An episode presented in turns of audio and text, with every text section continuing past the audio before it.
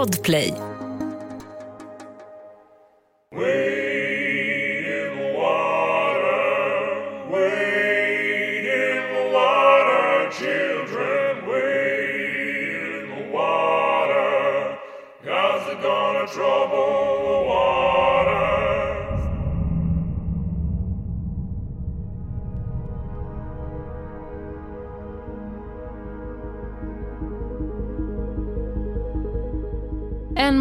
Vaknar Marita Lindholm av att någon skjuter med automatvapen in i deras villa. Gärningsmannen vill till varje pris tysta henne som vittne i den rättegång som ska äga rum senare samma dag. Vi lägger oss och sover och på morgonen då så ringer väckarklockan kvart över sex och eh, min man går upp och tänder lyset och går in på toaletten och då smäller det. Eh, jag visste inom att det var, det var, ett, att det var skott. Liksom. Jag trodde att det var två skott. Senare fick jag veta att det var fem. Min dotter vaknade och sa vad var det för något? Jag tror det är någon som skjuter, sa jag. Skotten som avlossas mot Maritas hem är en del i en stark berättelse som både innehåller mord och rått våld. En berättelse färgad av kriminalitet och droger. Jag heter Jenny Burman och du lyssnar på Hjältarna där vi hyllar personer som ingriper med civilkurage. Personer som står upp mot orättvisor och som ingriper i kritiska lägen. Marita visar mod utöver det vanliga och nu ska du få höra hennes berättelse.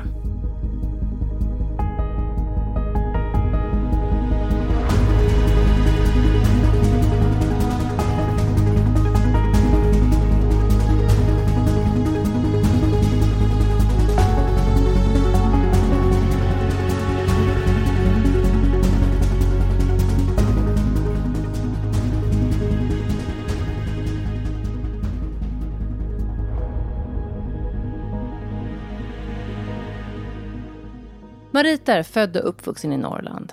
Men äventyrslust och nyfikenhet får henne att flytta söderut. Det dröjer inte lång tid förrän Marita träffar en kille och tillsammans får de ett barn.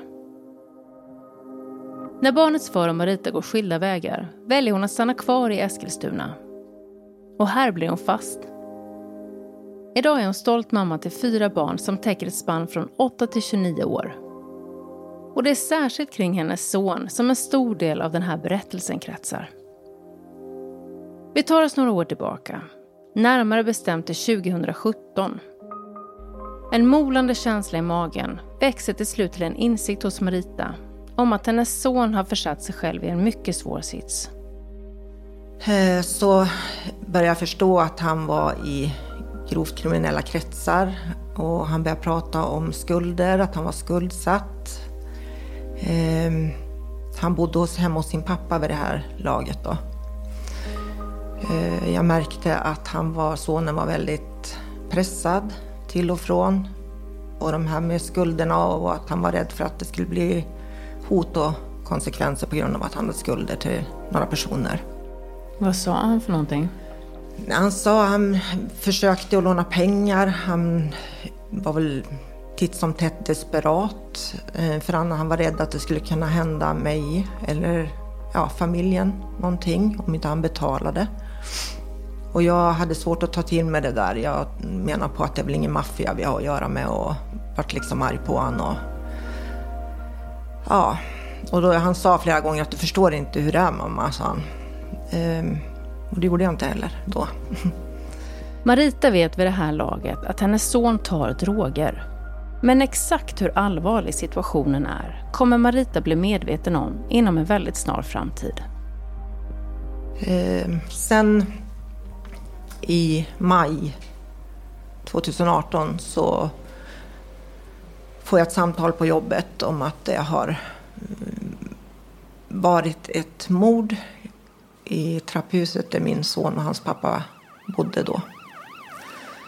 Jag åker dit och pratar med polis och ja, får veta att, att min sons pappa varit knivhuggen till döds i trapphuset.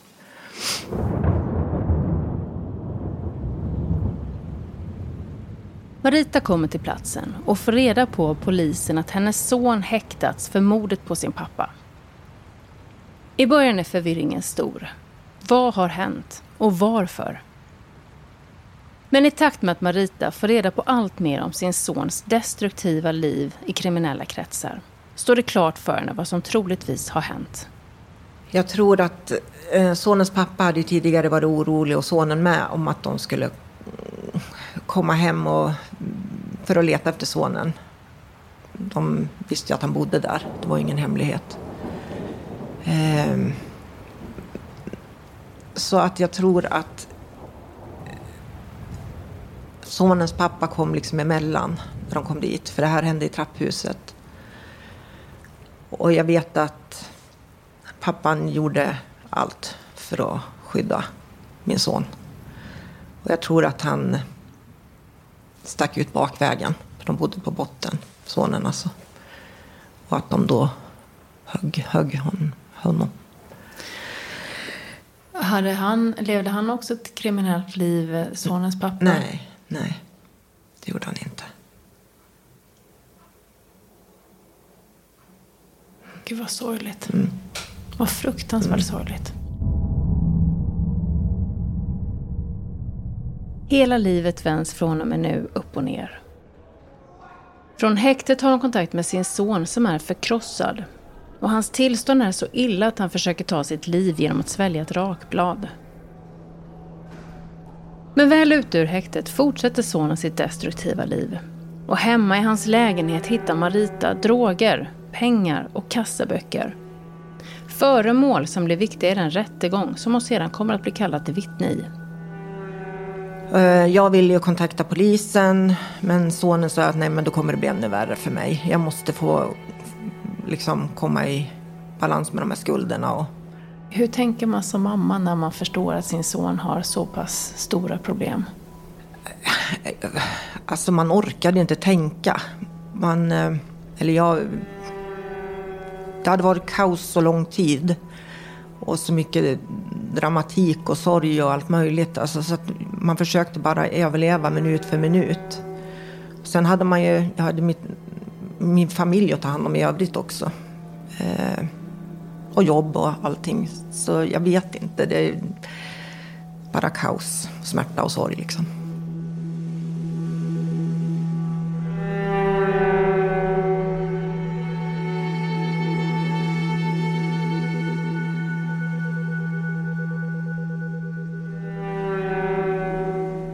Vid den här tiden är det som att Maritas liv pågår i parallella verkligheter. Trots att hon försöker sätta gränser blir hon hela tiden indragen i sonens destruktiva missbruk. Och vid sidan av allt hemskt som händer där pågår hennes andra liv med en mer stillsam vardag.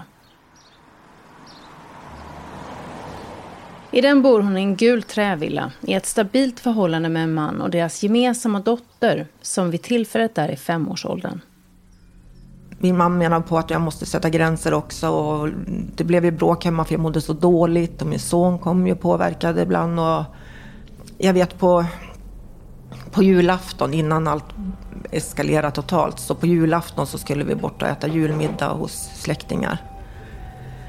Men då kom ju min son och eh, knackade på dörren och han har varit ute och gått hela vinternatten och frågade om jag kunde hjälpa. Men så jag satt och åkte med honom till sjukhuset på morgonen i pyjamas liksom. Och då vet jag att då brast det. Jag bara skrek åt honom i förtvivlan och liksom jag kände också hur jag försummade familjen. Jag, ja, sån sorg bara. Vilska allting på en gång. Så jag åkte bara upp till sjukhuset med till, till psykiatrin och sen så sa jag att nu får ni ta hand om honom. Jag orkar inte mer. Det, det går inte. Så jag sa att nu, nu vill jag inte ha mer kontakt med dig förrän, förrän det är någon förändring i ditt liv. Liksom. Men Marita får inget samtal med positiva nyheter. Det blir till och med värre.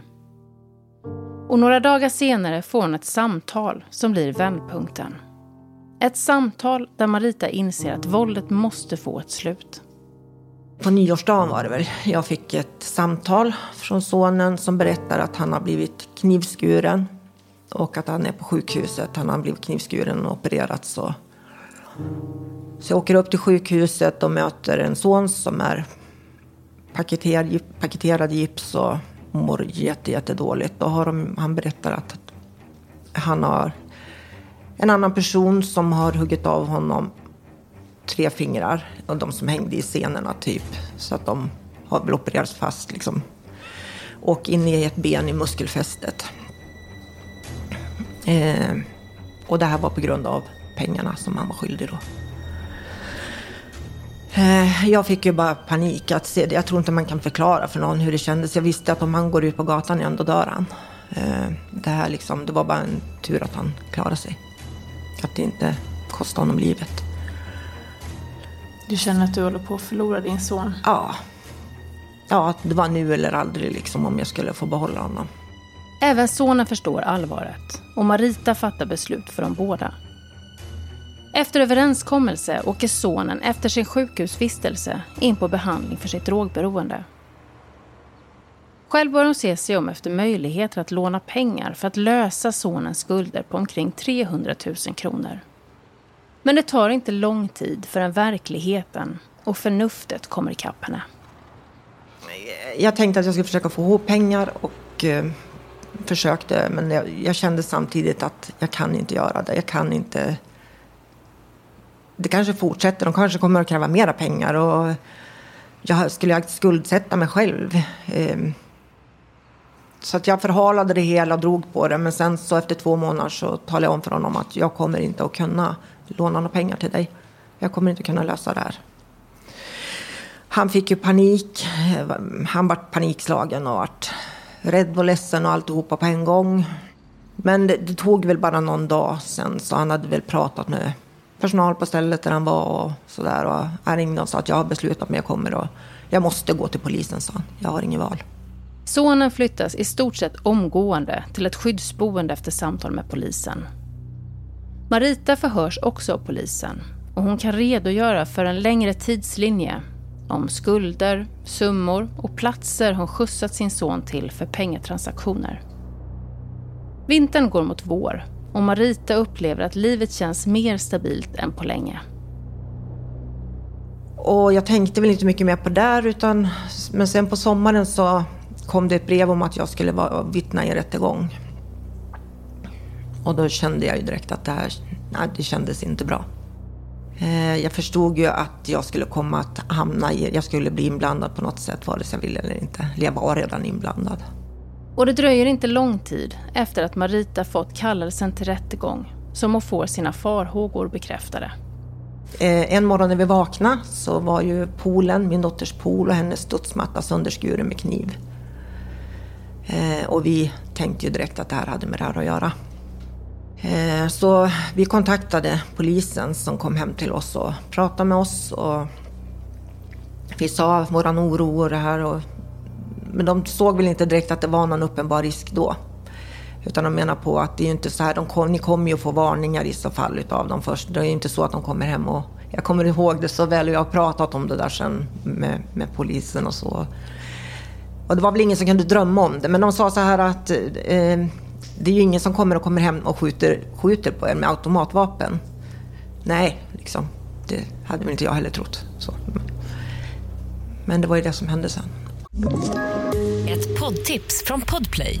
I fallen jag aldrig glömmer djupdyker Hasse Aro i arbetet bakom några av Sveriges mest uppseendeväckande brottsutredningar. Går vi in med hemlig telefonavlyssning och, och då upplever vi att vi får en total förändring av hans beteende. Vad är det som händer nu? Vem är det som läcker? Och så säger han att jag är kriminell, jag har varit kriminell i hela mitt liv men att mörda ett barn, där går min gräns. Nya säsongen av Fallen jag aldrig glömmer på Podplay. Eh, min man sa, ska du verkligen göra det här? Och jag kände mig, jag hade ju inte... Jag, för mig fanns det ingen val liksom. Dels så är man ju kallad till en tingsrätt av staten liksom.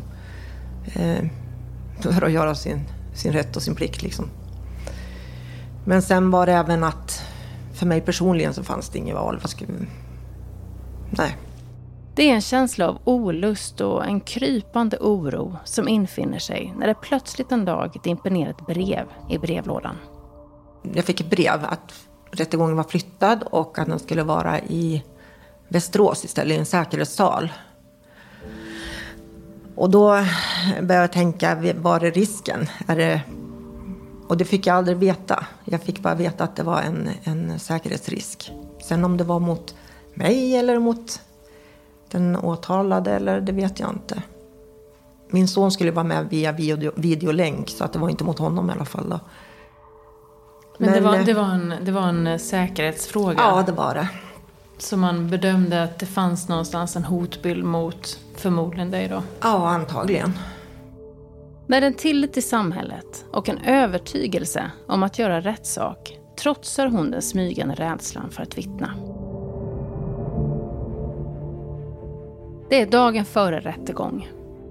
Marita och hennes familj har precis kommit hem från en utlandsresa där hon varit med på sitt barnbarns dop.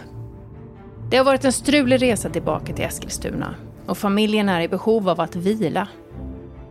Marita behöver dessutom ladda batterierna inför sitt vittnesmål i rätten. Väl hemma i tvåplansvillan tar de trappan till övervåningen där sovrummen ligger.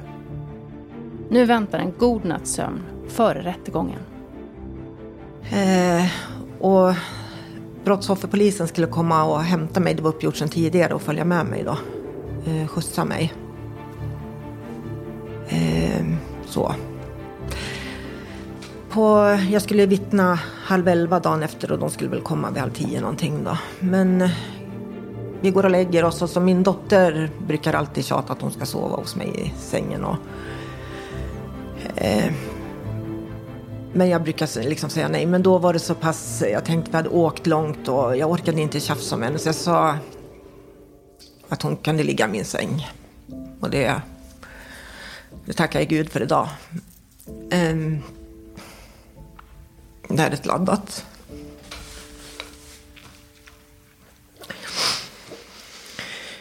Eh, vi lägger oss och sover och på morgonen då så ringer väckarklockan kvart över sex och eh, min man går upp och tänder lyset och går in på toaletten och då smäller det.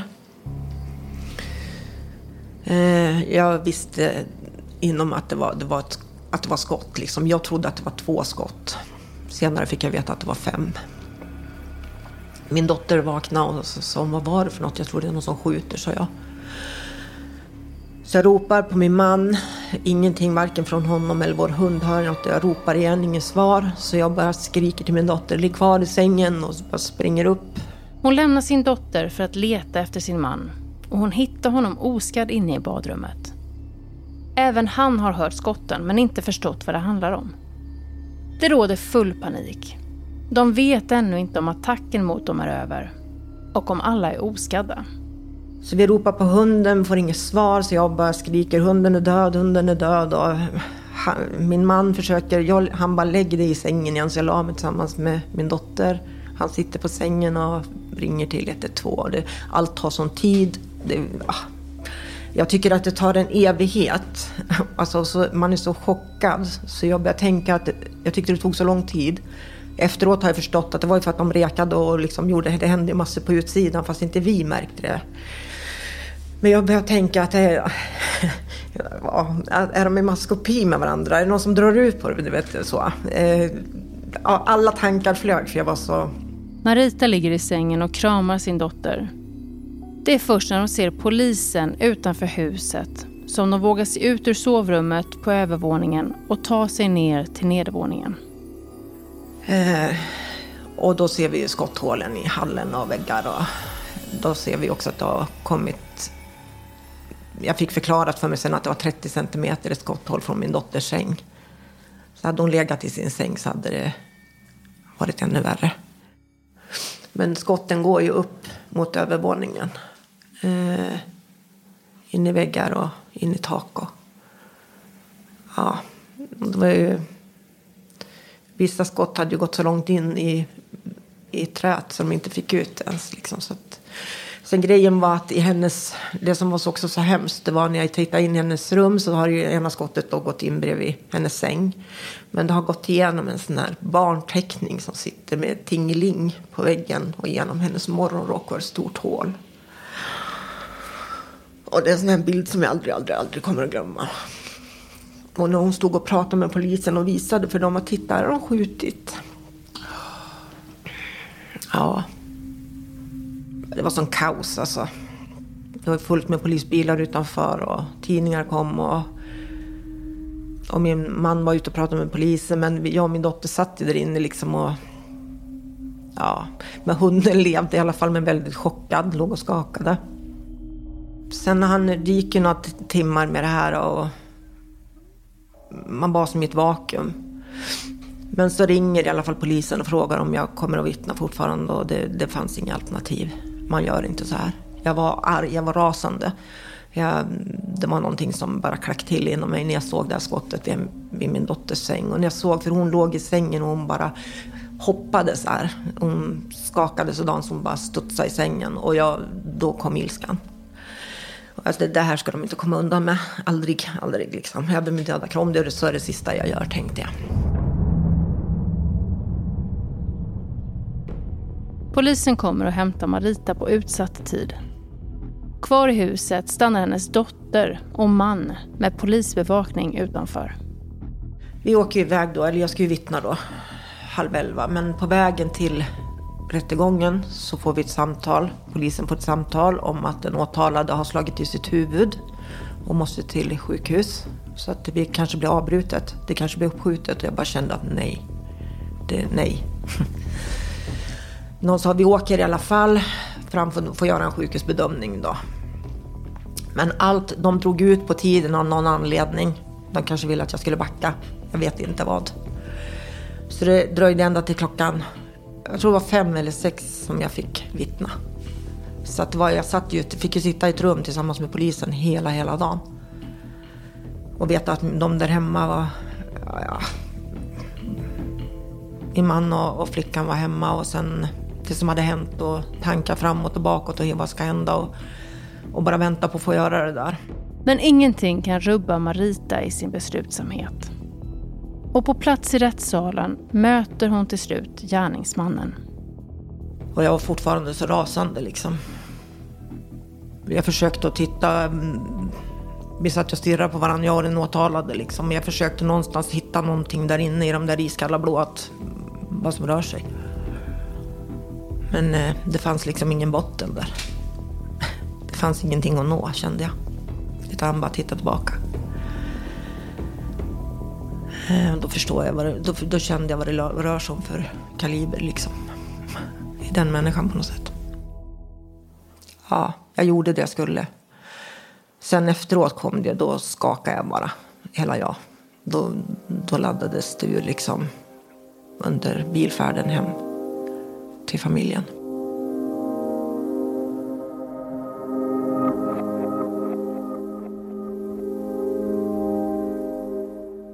Under dagen bestäms att familjen ska sättas i säkerhet.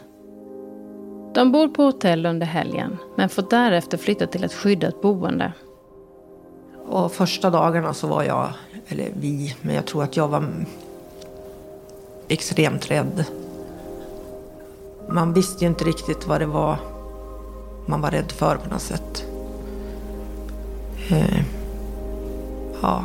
Har man kunnat binda den här personen till skotten mot Nej, tyvärr. Och inte någon som sköt heller. Men det finns ju bara en som kan ha vetat att det var... Han satt ju häktad och hade restriktioner. Och att jag skulle vittna, det var ju... Kunde bara komma från det hållet liksom. Hur reagerade din son på att, eh, att de sköt mot dig? Han mådde ju jättedåligt, gjorde han. Jag vet att han, han ringde och frågade mig, ska du vittna nu verkligen? Jag sa, ja det ska jag. Långsamt börjar familjen planera för hur deras framtid ska se ut. Initialt förs det samtal om att deras hus ska säkras för att de ska kunna bo kvar. Men rädslan är för stor för att ens gå in i huset. Att bo kvar, det är otänkbart. Familjen återvänder aldrig mer till sitt gamla hem. Och det har varit en tuff väg tillbaka till en vardag som fungerar. Eh, så vi började prata om att det bästa, tillsammans med polisen, att det bästa vore att flytta.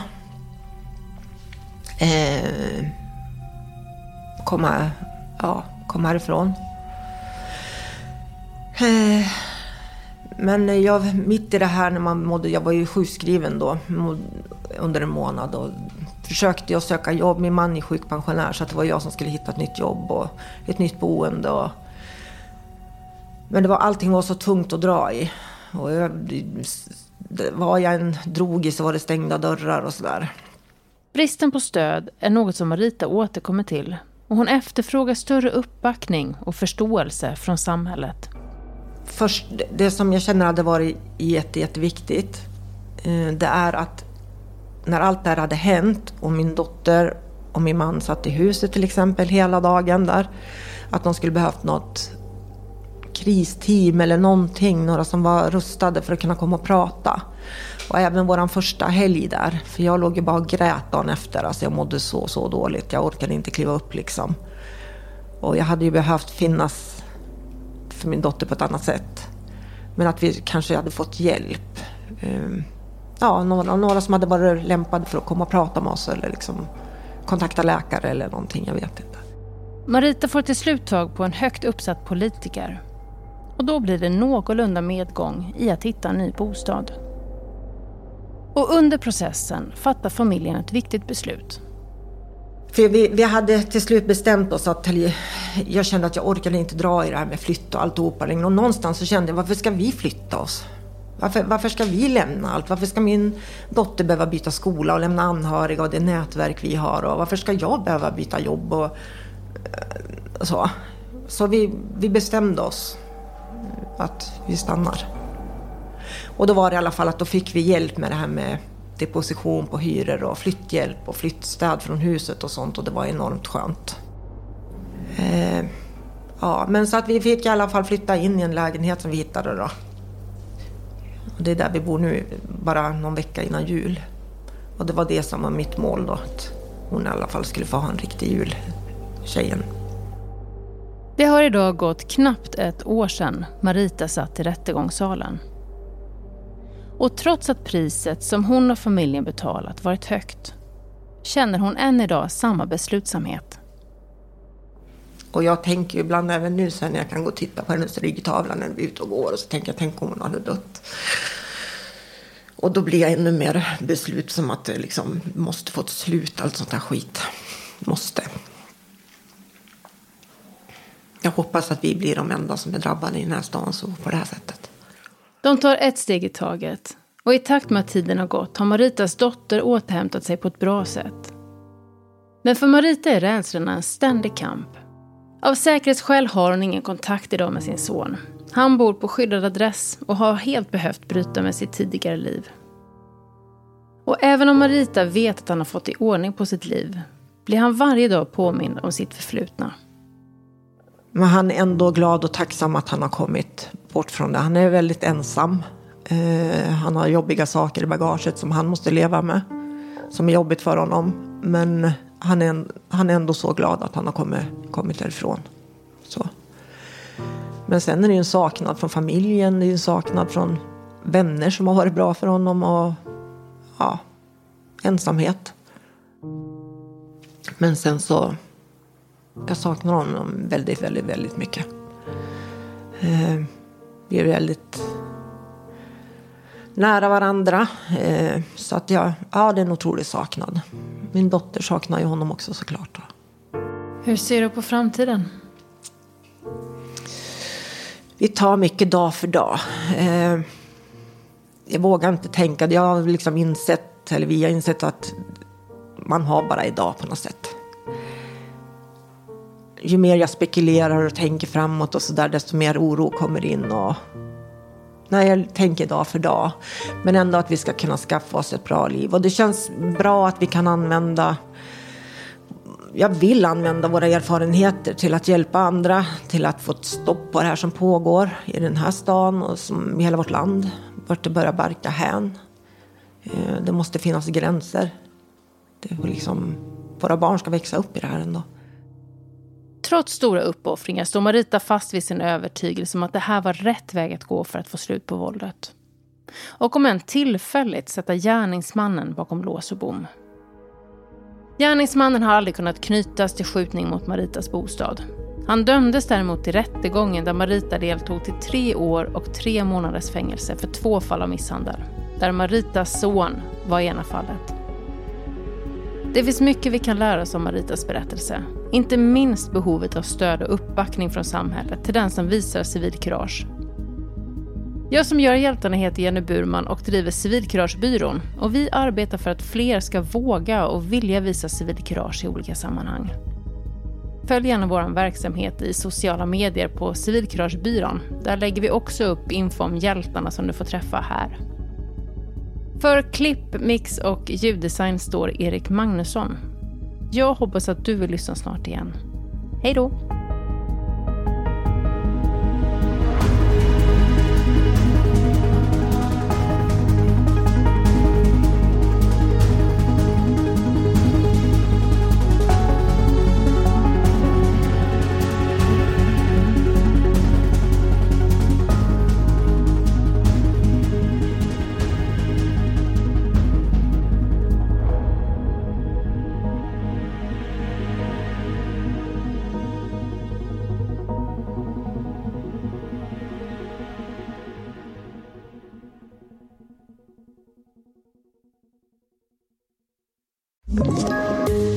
Poddtips från Podplay.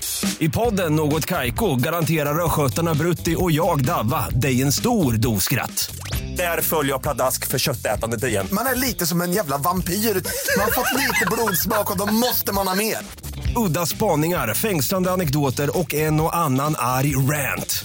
Jag måste ha mitt kaffe på morgonen för annars är jag ingen trevlig människa. Då är du ingen trevlig människa, punkt. Något Kaiko, hör du på Podplay. Därför är gardinerna.